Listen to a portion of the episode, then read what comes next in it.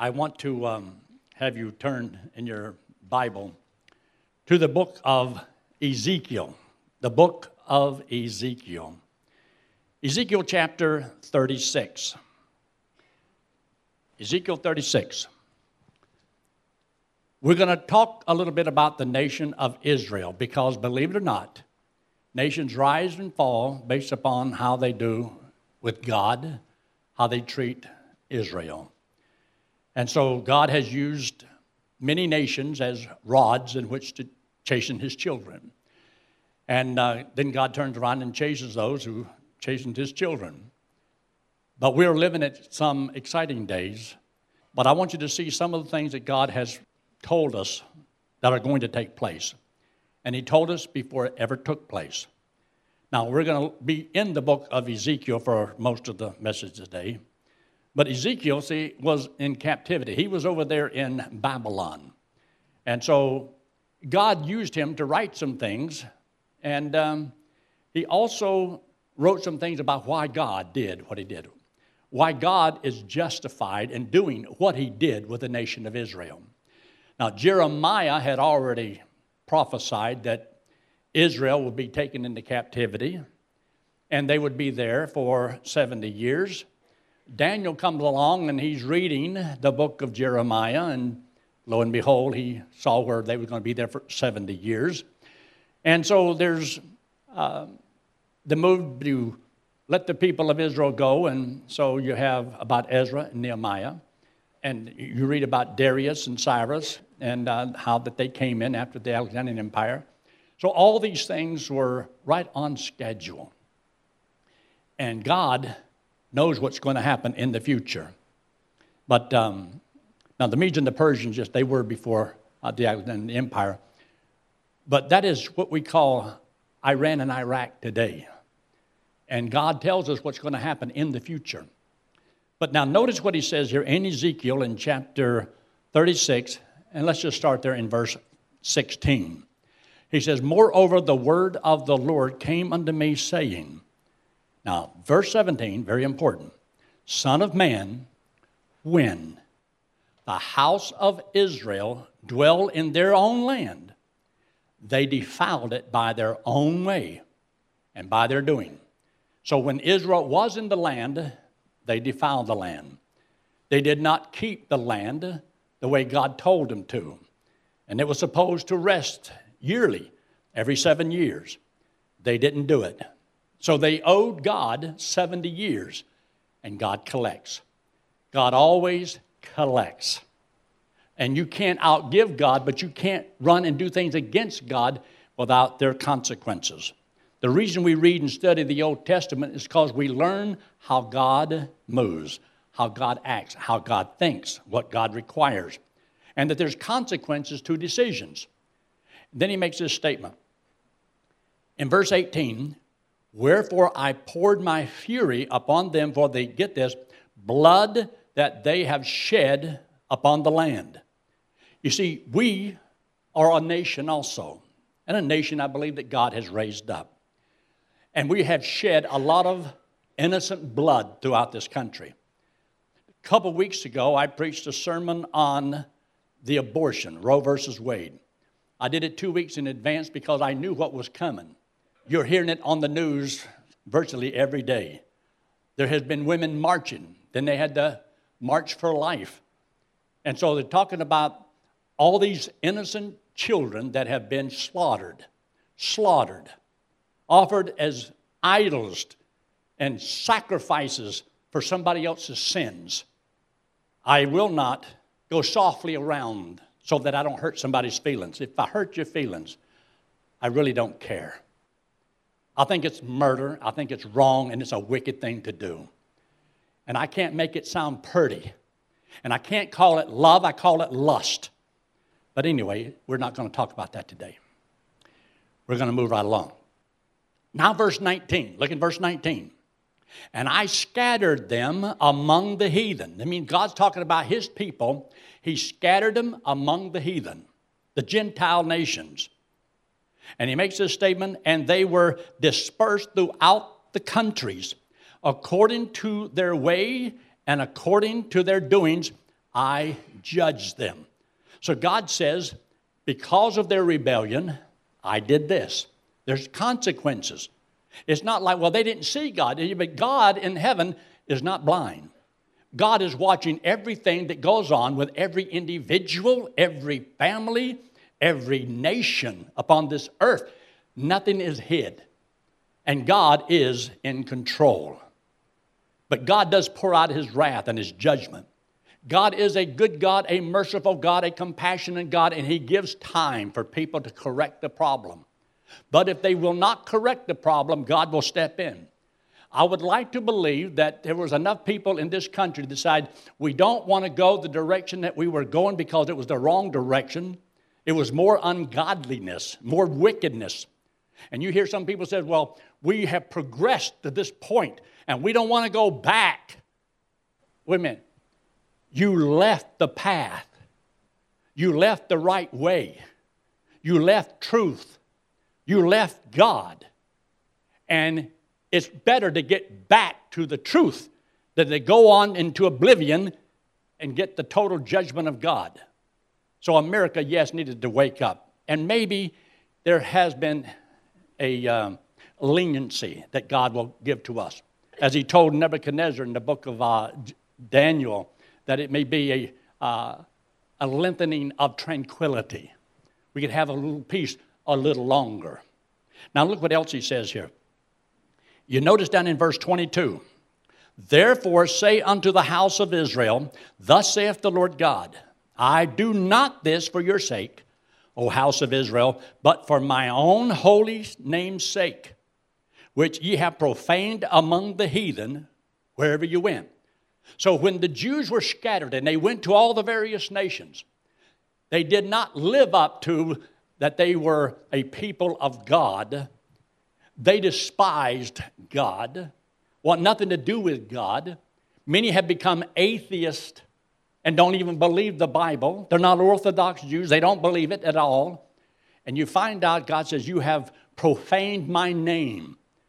And yet, the will of the Lord was that the Jews were supposed to be the light of the world.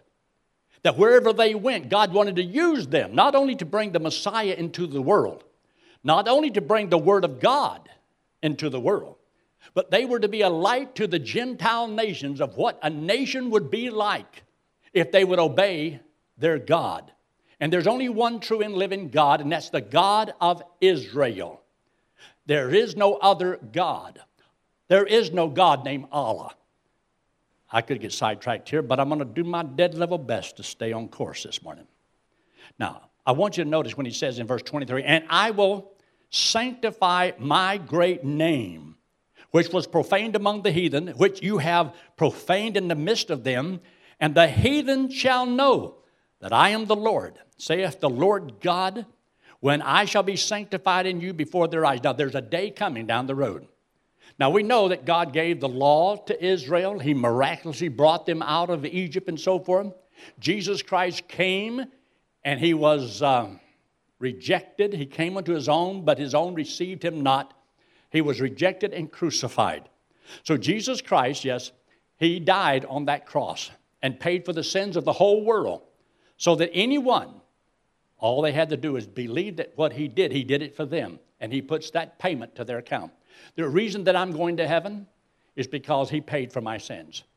How many of my sins did He pay for? All of them. That means from the time that I'm born to the time that I die, 2,000 years ago, He's already paid for my sins. And the reason that I can't go to hell today or tomorrow because I don't have any sins to pay for it. Christ paid for my sins. Why? So I don't have to pay for my sins. You can't know you're going to heaven until you know you cannot go to hell. See, I can't go to hell today, and I can't go to hell in the future. Don't have any sins to pay for. He paid for all of mine, but He did it for everybody. But the payment is only put to your account if you believe He did it for you. So when you trust Him as your Savior, He puts that payment to your account. You have a payment for all of your sins. That's the only way you get to heaven. You don't get to heaven because of how good you live, or your sincerity, or because you will it, you desire it. But if you don't trust Christ as Savior, you don't go. And so this is what God's talking about. He says, Now there's a time coming. You see, He came the first time and He was rejected. He's coming back. And he told the children of Israel, when he comes back, he's coming back the next time in power and great glory. Christ in glory. This is his revelation when he is revealed, and the whole world will see him. They'll see him coming from outer space. This is what blows your mind. They shall see him coming in power and great glory. And the light will shine from the east to the west. And everybody will be able to see the Lord when he comes back, when he comes back to the nation of Israel.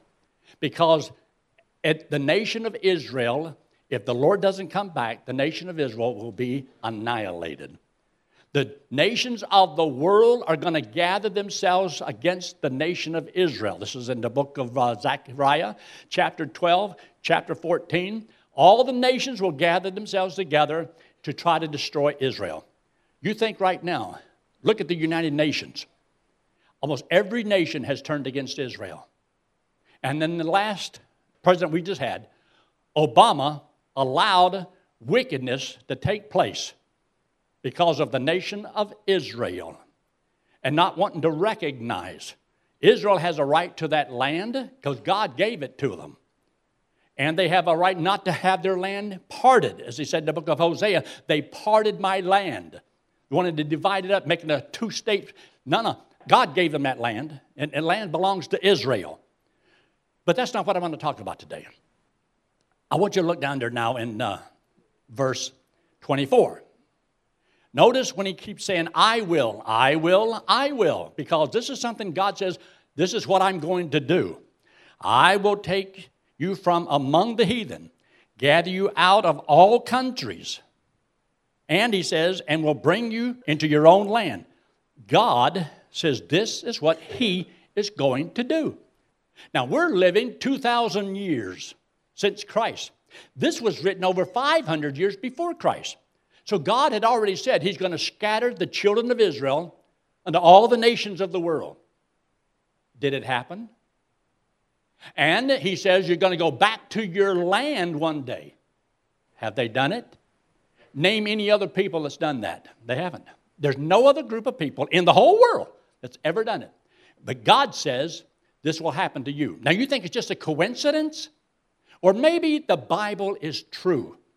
And if it's true about that, it's going to be true about other things.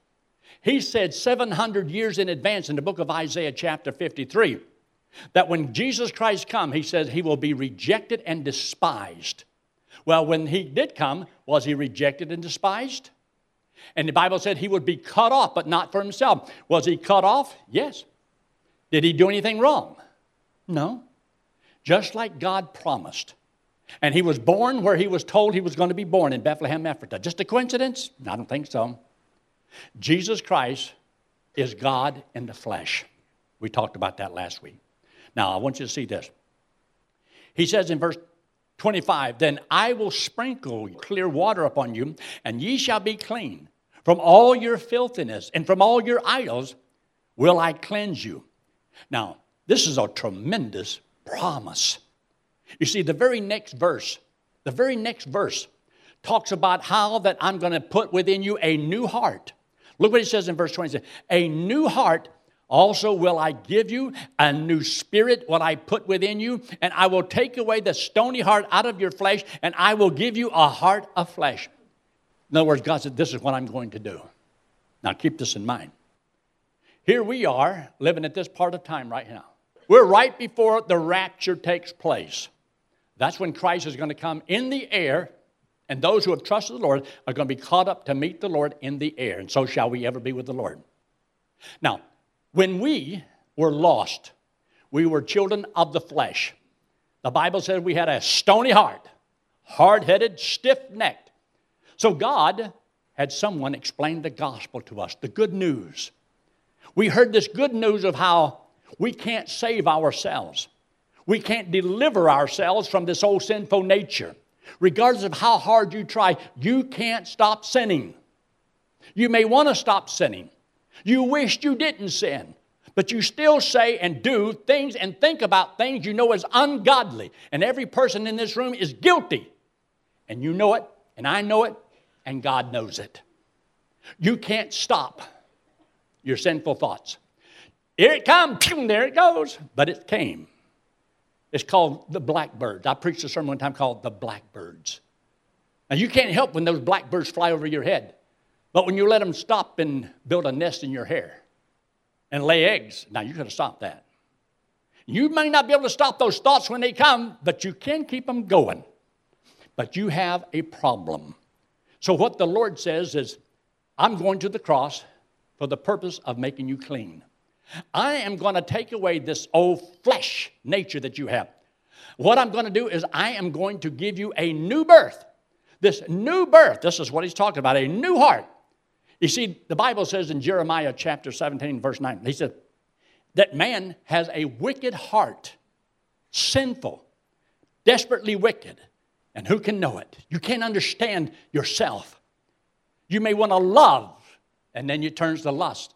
And you want to hate, and you don't like the way it are. You'd be surprised how many people are just in a turmoil all the time, so dissatisfied with what they are and the way they are, and wishing you could be maybe a, like Kellogg's cornflakes, just a little bit better. But we're all sinful. So Christ came into the world and he says, Now, if you'll believe that I did this for you, I will give you a new birth. 57 years ago, little old Yankee trusted Christ as a Savior. God gave me a new birth. This new birth was born of God. My new birth was born without a sinful nature. I still got my old physical flesh birth. So, my flesh birth, my first one that I got a few years back, has an old sinful nature. And that old sinful nature is always sinful, and I can't change it. So, God gave me a new birth with a new nature. A new nature that's divine, just like God's. See, God is my Father. That means He bore me. He's the one that birthed me. He's, he's my Father. And He is holy and righteous and just. And He has no sinful nature. So when I was born of God, my new birth doesn't have a sinful nature. It's as perfect and as righteous as God Himself. That's the new birth. God promised Israel this new birth as a nation. Now, individually, they can believe on the Lord, but God talking about as a nation. So the Bible says when Jesus Christ comes back in power and great glory, that the children of Israel will see him and believe on him and be saved as in a day. The book of Romans in chapter 11. The nation of Israel are going to accept Jesus Christ as their Messiah. They're going to believe because it says in Zechariah in chapter 13 that they saw the nail prints in his hands. And says, Where did you get those? I got those when I came the first time. And now he's come back. And they're going to recognize their Messiah. And they're going to believe on the Lord Jesus Christ. But they have just come through the worst seven year tribulation upon the earth. This seven year tribulation period is God's judgment upon the nation of Israel because they rejected their Messiah. And then he's going to judge the nations of the world because of how they treated Israel. So he's going to get them all. So, where are we going to be during this period of time? Well, I got it made. I'm not going to be here. You see, when the rapture takes place, I'm going to be out of here. I'm going to have a ringside seat. I'm going to be watching over the banister of heaven. I won't be up there. If you have trusted Christ as your Savior, to be absent from this body and this life, present with the Lord. See, when I die physically, that's my flesh birth with my old sinful nature. But I've been born twice. My new birth doesn't have a sinful nature. It can't die. If it cannot die, how long would I live? Forever and ever and ever. So, this is what he's talking to them about, but he told them that in the Old Testament. So look what he says in verse 27 and I will put my spirit within you. See, he hadn't done it yet, but he's going to. You see, in the Old Testament, the Holy Spirit would come upon a person, they'd do a job, and then the Holy Spirit could leave. This is why David said, I pray thou take not thy Holy Spirit from me. Because in those days, the Holy Spirit didn't indwell, he just came upon him to accomplish certain things. Samson was a great man of strength. That's because the Holy Spirit came upon him. When the Holy Spirit left, he didn't have any strength. And that woman thought she did it all. It was the Holy Spirit had withdrew from him. Now keep this in mind. Look what he says in verse 28. He promises them this. And ye shall dwell in the land that I gave to your fathers, and ye shall be my people, and I will be your God. I will also save you from all your uncleanness, and I will call for the corn and will increase it and lay no famine upon you, and I will multiply the fruit and so forth. This is what God said I'm going to do this for you. Because you say, well, well why is He going to do all this? Is it against their will? Does God override? No, there's a reason why He does this. There's a reason. Look at verse 37. Jumping a little bit ahead, but that's okay. Thus saith the Lord God, I will yet for this, and you ought to underline these two little words, be inquired of by the house of Israel to do it for them, because the people are going to want it. You see, they are not going to be won against their will. God said, This is what I'm going to do because you inquired. You want it. And so, the reason I'm saved today, God so loved the whole world, but I'm saved because I desired it. If I had not accepted Christ as my Savior, I would not be saved. If you had not trusted Christ as your Savior, you would not be saved. See, God doesn't pick and choose who He wants to save. He'll save whosoever believeth. And if you want it, you can have it. God will not force anybody to believe anything He says. He will allow you to suffer the consequences of your decision. But He says, if you want to know whether or not, if it's true or not, look at the nation of Israel, look at the world and see if what God said in His Word isn't true. Is there a nation of Israel today? Did God say He's going to do this? Were they scattered upon the face of the earth? And this was written 2,500 years ago. It looks to me like somebody knew what they was talking about.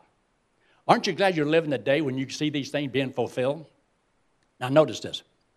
He says there in uh, verse 35, and they shall say, they shall say, this land that was desolate is become like the Garden of Eden. This land will be like the Garden of Eden.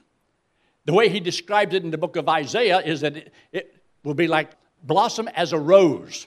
Blossom as a rose. The land of Israel. It will be everything God promised that it's going to be. There's people today that do not believe that the people who went to Israel are really Jews and they believe that America is now the new Jerusalem and all that stuff. That's not the truth. That's not the Bible. God says, I'm going to take them back to their land that I promised their fathers. And that is so important to remember. Look what he says in verse 37 again. Thus saith the Lord God, I will yet for this be inquired of by the house of Israel to do it for them. I will increase them with men like a flock. This is what God is going to do. Now, look there in verse 11. In verse 11 of Ezekiel chapter 37. Ezekiel 37, verse 11. God says, as He looks out upon the nations of the world, His people are like well, they're dead men's bones. They're dead. They're separated from God, separated from their land. They have no life. So he says, This is what I'm going to do. In verse 11, then he said unto me, Son of man, these bones are the whole house of Israel. Behold, they say, Our bones are dried, and our hope is lost, and we're cut off from our parts. So God says, um, I'm going to work a miracle. And isn't it wonderful that you and I are privileged to see part of this miracle? And notice in verse 12, therefore prophesy and say unto them, Thus saith the Lord God, Behold, O my people, I will open your graves, that means from other nations, cause you to come up out of your graves, out of those nations, and bring you into the land of what? America? No, I didn't say America, Israel. And then he says this in verse 13, and ye shall know that I am the Lord when I have opened your graves, O my people, and brought you up out of your graves, and shall put my spirit in you, and ye shall live, and I shall place you in your own land. Then shall you know that I, the Lord, have spoken it and performed it, saith the Lord. God says, I want you to know I'm God. And I want the nations of the world to know I am God. And that's why he keeps saying over and over again that the heathen may know. See there in verse 28, I'm jumping a little bit, but I want you to see the verse. In verse 28 says, And the heathen shall know that I, the Lord, do sanctify Israel, when my sanctuary shall be in the midst of them for how long? Forevermore. So during the kingdom, when he comes into this world upon this earth, this thousand year reign, God says, I'm going to have my tabernacle. In the book of uh, Acts, he talks about in chapter 13, he says, I am going to build the tabernacle of Israel. He says he's going to do it. The Lord's coming back. Now, they're going to have one at the beginning here, but it's going to be destroyed again. A lot of wicked things are going to happen during this period of time, the seven year period upon the earth. It's the worst period of time mankind has ever known. The first part of it will be called peace and safety, and then sudden destruction. Because in the middle of it is when the head of this last world government will claim that he is God and go into the temple and claim to be God and deceive the whole world. Israel is going to make a peace treaty, but it'll be a false peace treaty. That's coming on down the road. How much time we have left, I don't know. I really don't care. It doesn't change one iota, one thing that I do. I'm still going to try to win as many people to Christ as I possibly can between now and the time that I'm checked out of here. I believe that's what God wants us to do. So he says, I'm going to take these two sticks, Israel and Judah, and I'm going to bring them together and I'm going to make one nation out of them. And this is what he's going to do. And so he says here in verse 19, Say unto them, Thus saith the Lord God, Behold, I will take the sticks of Joseph, which is in the hand of Ephraim, and the tribes of Israel, his uh, fellow, and will put them with him, even with the stick of Judah. So Israel, Judah, make them one stick because they were divided because of the sins of Solomon and his sons. The kingdom was split and divided. Ten kingdoms to the tribes to the north, that was Israel, their capital in Samaria.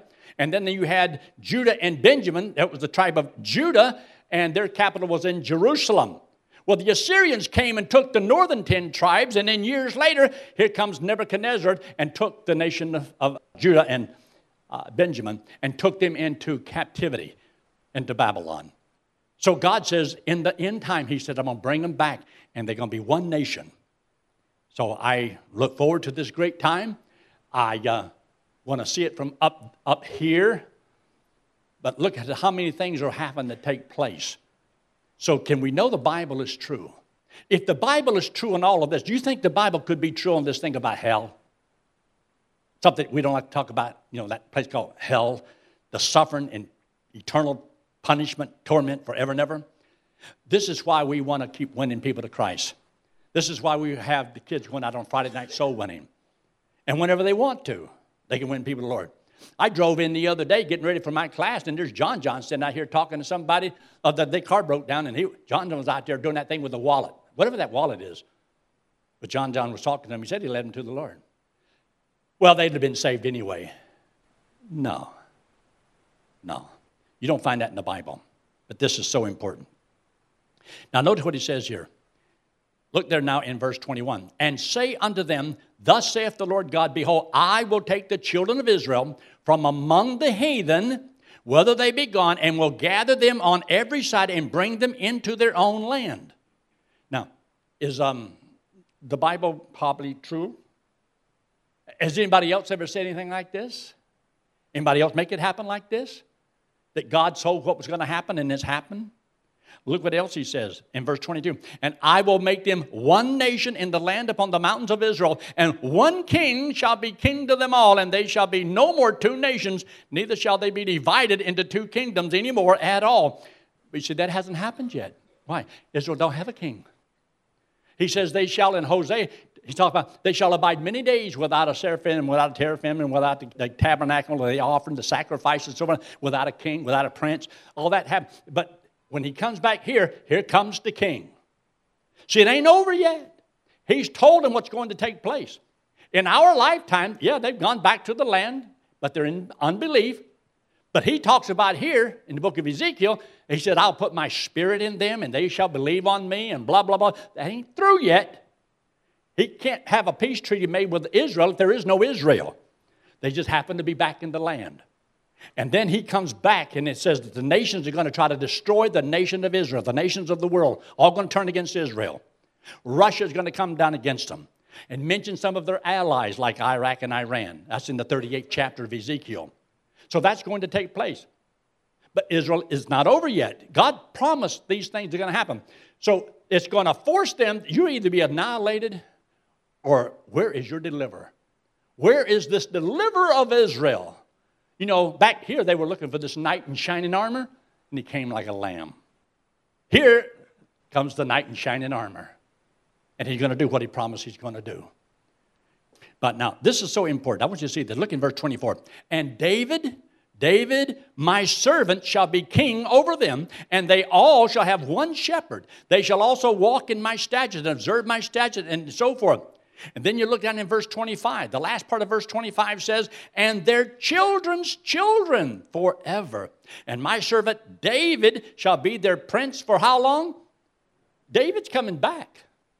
Now, in the book of Matthew, in chapter 8, it says they'll come from the east and the west, and they shall sit down, and it'll be Abraham, Isaac, and Jacob, and all these guys. They, hey, they're going to be there. That's talking about doing here. So that's why they call it the Davidic millennial kingdom. Christ will be here, but I believe David will be here. Now, how they work it out, I don't care. But I do know that even Jesus could be, uh, the, he came from the root of Jesse, so he could be, you know, he was a, a before David and he's after David. So he is why David says, My Lord hath said unto my Lord. He came from him, and then he says, My Lord, said to my Lord.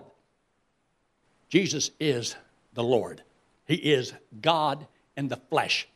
And he's going to come to this world. And he may be David here, or he may be Jesus here, and David is literally going to be here.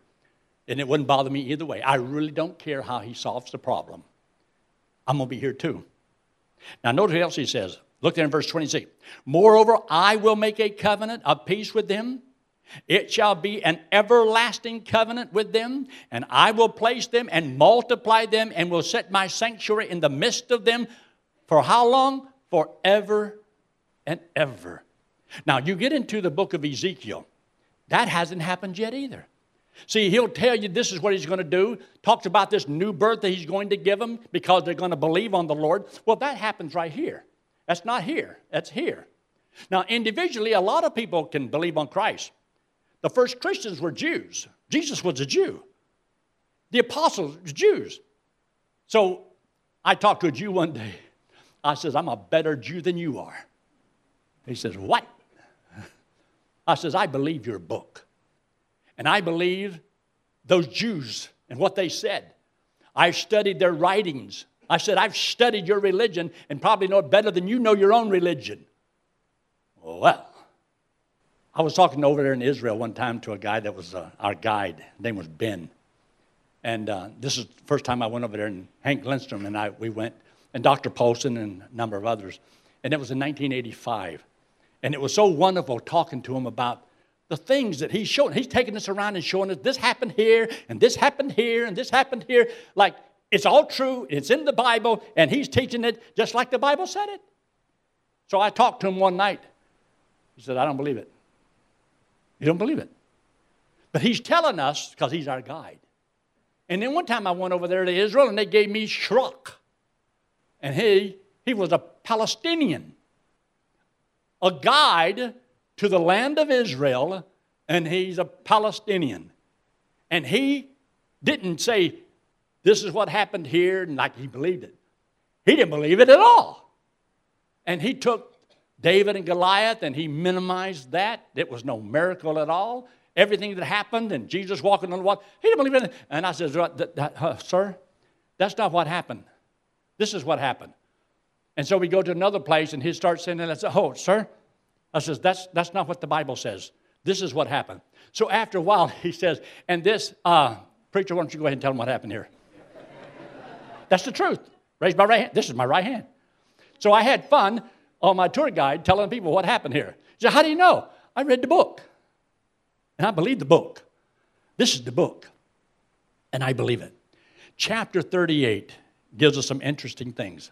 Look there in verse 5 of chapter 38. Persia, that's Iraq and Iran, Ethiopia and Libya. These are people that are going to come together as nation and come against Israel. And verse 6, at Gomer and all of his bands, the house of Togarmah, many believe is Turkey, Syria area. And he says in verse uh, 8, after many days thou shalt be visited. In the latter years thou shalt come into the land that is brought back from the sword And he says, You'll come against the mountains of Israel. And what's north is up in verse 2 the Son of Man set thy face against Gog, the land of Magog, Meshech, and Tubal. Many believe it could be referring to uh, Moscow and Tubal. Whether it is or not, I don't care to care. It's north of Israel. And they're going to come down against the nation of Israel. And who is going to win? God is going to intervene and protect his people. But he notice what he says there. Look in verse 14. Therefore, Son of Man, prophesy and say unto Gog, Thus saith the Lord God, In that day when my people of Israel dwell of safety, shall thou not know it? And thou shalt come from thy place out of the north parts. This is a battle that has not yet ever taken place. Isn't it wonderful to know that the Bible is true? I believe it's true with all my heart. Take your Bible and turn to the book of Matthew, chapter 24. Matthew, chapter 24. You realize how close we are? You look at the world situation and it's lining up just like God said it would. We're living at some of the most exciting days. I can hardly wait to the next day to find out what's going to happen today studying the news, watching this and decisions that are being made, blah, blah, blah, blah, watching all the people squirm, and hollering and ranting and raving. You say you get a kick out of all, oh, I get a kick out of everything. Here in Matthew in chapter 24, look what he says in verse 15. When ye therefore shall see the abomination of desolation spoken of by Daniel the prophet sent in the holy place. Look up here. This is verse 15. That verse is right here they asked Jesus this question What are the signs of you coming? And, um, you know, what, what's going to happen? And so he's answering their question. And he says, When ye shall see, they will, they will not see this, that those that he was talking to, but he's, he's looking down the road. Because, you see, none of this happened in his time here. That, none of it happened. It's in the future, it's here. This is that seven week of Daniel that has not yet been fulfilled. 69 weeks was up to the time when Christ was crucified. Now we have seven years that's still out there in the future. That belongs to part of the law. And so the Lord says, This is what's going to take place. And He says, The Antichrist is going to go into the temple in Jerusalem and he will claim himself to be God. So it's a warning to the children of Israel get out of Israel. And the reason because they thought peace and safety. Everything's fine because they're going to make a peace treaty. Israel wants a peace treaty so bad, they're just about ready to do anything to get a peace treaty. But it's going to be a false peace treaty. It's not going to be good. But anyway, notice what he says now. Look there in verse 21. For then shall be great tribulation, such as was not since the beginning of the world to this time, no, nor ever shall be. Look up here. This period of time will be the worst period of time the world has ever known. I mean, you're talking about the stock markets and all that, everything's going to crash. Everything's going to crash. There'll be no food. People are going to die, as talking about famine in the book of the Revelation in chapter 6 when he opened up these seals all of the things that can go wrong will go wrong. The Bible has taken God's people out of here. And so we are in heaven, and they didn't want us here. Did you know we are the salt of the earth? We're what's preserving God's judgment from taking place now. But when God takes us out, Katie bar the door. It's coming. And he says it'll be the worst period of time the world's ever known. There's never been a time like it before, won't be a time like it afterwards. So people that will be here during this period of time, the Bible says there'll be a one world government. It'll evolve into a, a one world religion. And they will go around cutting off people's heads. In the book of Revelation, in chapter 20, it says, And I saw the souls of them that were beheaded for the cause of Christ. I wonder what religion does that. But anyway, we'll move right along. Down in verse 22, and except those days should be shortened, there should no flesh be saved, no flesh left alive. The world is going to be where it's possible that man can destroy mankind from the face of the earth. Did you know there's a few people that believe that that literally could happen? That there's some nut somewhere that could mash a little old button and start a nuclear war and a chain reaction and boom, hey, the world is gone. You know what? I don't, I'm not advocating things like that. But I'm just saying, if the worst case scenario, I'm going to heaven. I'm going to be in a new heavens and a new earth. See, I, I already I got it made.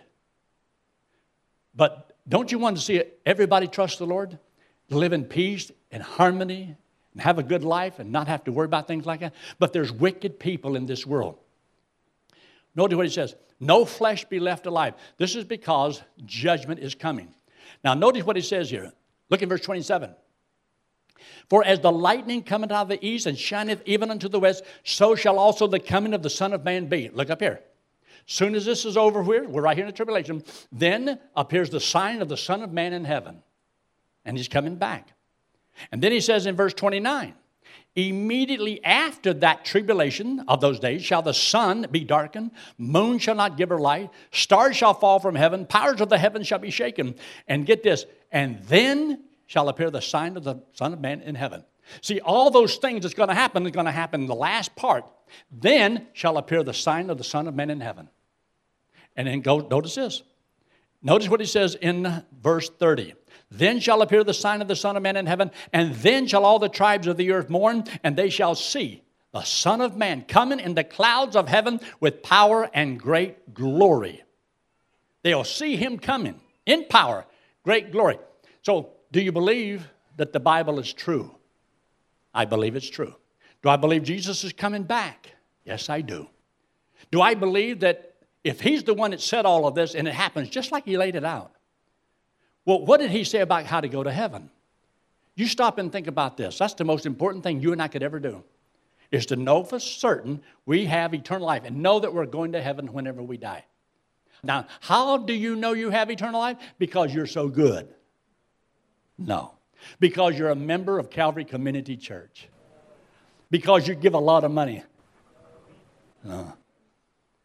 The only reason you'll go to heaven, the only reason I will go to heaven, is because we took him at his word. We believe that Jesus Christ died for us so that I don't have to pay for my sins. He paid for my sin. And all he wanted me to do, after he came back from the dead, all he wanted me to do is to believe he did it for me. You ever heard this verse? For God so loved the world that he gave his only begotten Son, that whosoever believeth in him should not perish, but have everlasting life. And if you'll believe it, you will have what? Everlasting life. Shall not perish means you will not go to hell. If you believe it, you cannot go to hell. If you believe it, you get to go to heaven. Simple. So in Ephesians 2 8 and 9, he tells us this because you've got to believe it. That means faith. It means you've got to take it in his word. So he says, For by grace are you saved. Through faith, not of yourselves. It is the gift of God, not of works lest any man should boast. I was 18 years old and I trusted Christ as my Savior. And God said, if I trusted Him, He would save me. That's how I know I'm going to heaven because He's going to keep His word. He promised me the free gift of everlasting life. And if it's everlasting life, how long would it last? And if it lasts forever and all your sins are paid, where would you go when you die? To heaven. So, can you know you're going to heaven before you die?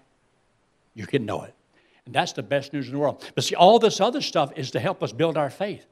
We're to study these things, know these things, believe these things because it tells us God's word is true.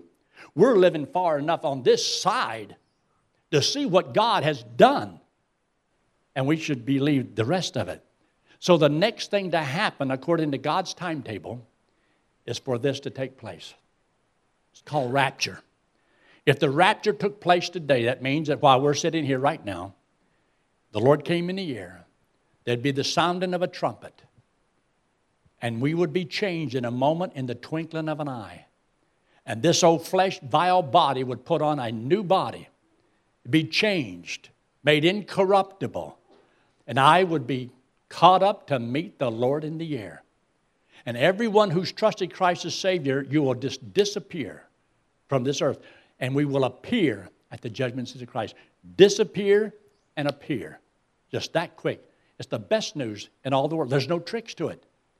So the next thing to happen is for the Lord to come back. The question is if He came back today, would you be ready? It's not based upon are you good enough or you, how you living. is did you or did you not accept Jesus Christ as your Savior? That's the most important thing you can ever do. Now, watch. Watch my hand real close. At no time will it ever leave my wrist. This wallet represents sin. This is you and me. All of us have sin. Now, we commit the sin because we have a sinful nature. So, you see, you say, well, I like to separate it, but see, God loves us, but He hates that sinful nature that we have that produces this sin. And because of sin, we have a payment to make. The wages of sin is death, so that means we're all condemned. But God loves us, wants us to go to heaven. And to go to heaven, you have to be perfect, as righteous as God. And none of us are perfect, none of us are righteous. So there's no amount of good deeds we can do to pay for sin because that's not the payment for sin. It's that you have to pay for it by death. So since everybody has sinned, everybody's guilty and everybody's condemned. And so one by one, people are dying. And one of these days, you're going to die. But God says you cannot save yourself. You cannot deliver yourself from this. Regardless of how much you want to, desire it, it's impossible. This hand represents Jesus Christ. He's the Lord, God in the flesh. Came into the world because he loves us. He hates our sin because our sin separates us from him. So Jesus Christ, who had no sin, didn't have to die. So why did he die? Well, we were going to have to die and pay for our sins, which would be eternity in hell. So by him paying for our sins, we don't have to go to hell. We can accept that payment he made. And if we accept this payment, then I've got a payment for my sins, and I don't have to pay for them. He paid for it. But if you reject the payment, you're condemned. You're still on your way to hell. You're still under the wrath of God. So when Christ paid for the sins of the world, he came back from the dead. And he says, The payment's been made. This is why he told Israel, The day will come when Israel will finally wake up. And as a nation, he says, I'm going to make them clean. And I'm going to give them a new heart because he's going to give them a new birth. The new birth is because they're going to inquire of the Lord. You see, people want to be saved, they want to have eternal life, they want to go to heaven, but they don't know how to get there.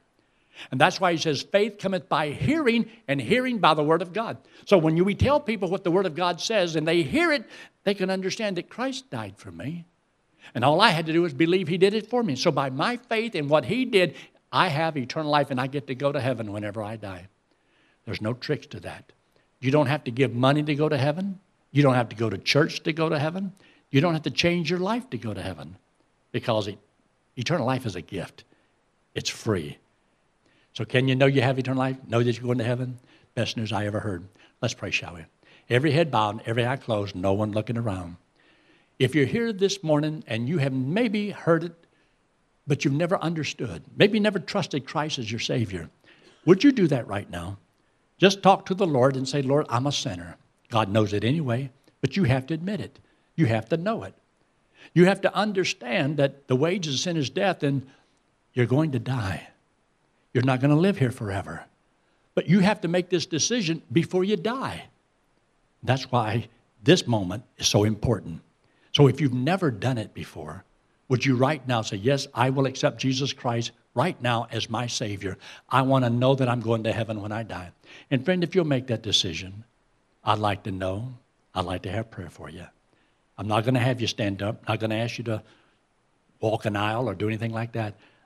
I just want you right where you are in just a moment to raise your hand. Raising your hand does not save you. It just lets me know that what I said made sense. And you're saying, Preacher, would you pray for me? I want to trust Christ as my Savior right now. Would you make a decision? The best decision you'll ever make. So with heads bowed eyes closed, anyone at all, slip it up very quickly and put it right back down. Anyone at all? If you've already trusted Christ as Savior, you never have to do it again. But if you've never done so, I'd like to know. I'd like to have prayer for you. Anyone at all? If you're watching by internet, right on the screen says, Yes, I will trust Christ as my Savior. Friend, would you trust Him? I pray that you will. Father, we thank you again for your blessings. Thank you for all that you've done for us. We thank you for our church. Thank you for these that are soul winners. They share the gospel. We thank you for these young men and women that you've blessed us to know in just a short period of time. They become very precious to us. We want the best for them. Bless their family. In Christ's name we pray. Amen.